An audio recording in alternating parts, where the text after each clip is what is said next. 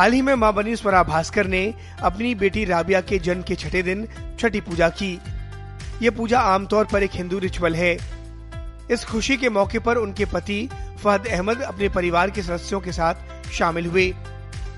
Actress ने अपने Instagram handle पर फ़ंक्शन की कई तस्वीरें पोस्ट की।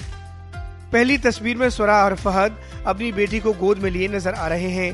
स्वरा ने तस्वीर को शेयर करते हुए लिखा, राबिया, रमा अहमद की छठी। बता दें कि बीते 23 सितंबर को स्वरा ने अपनी बेटी राबिया को जन्म दिया था।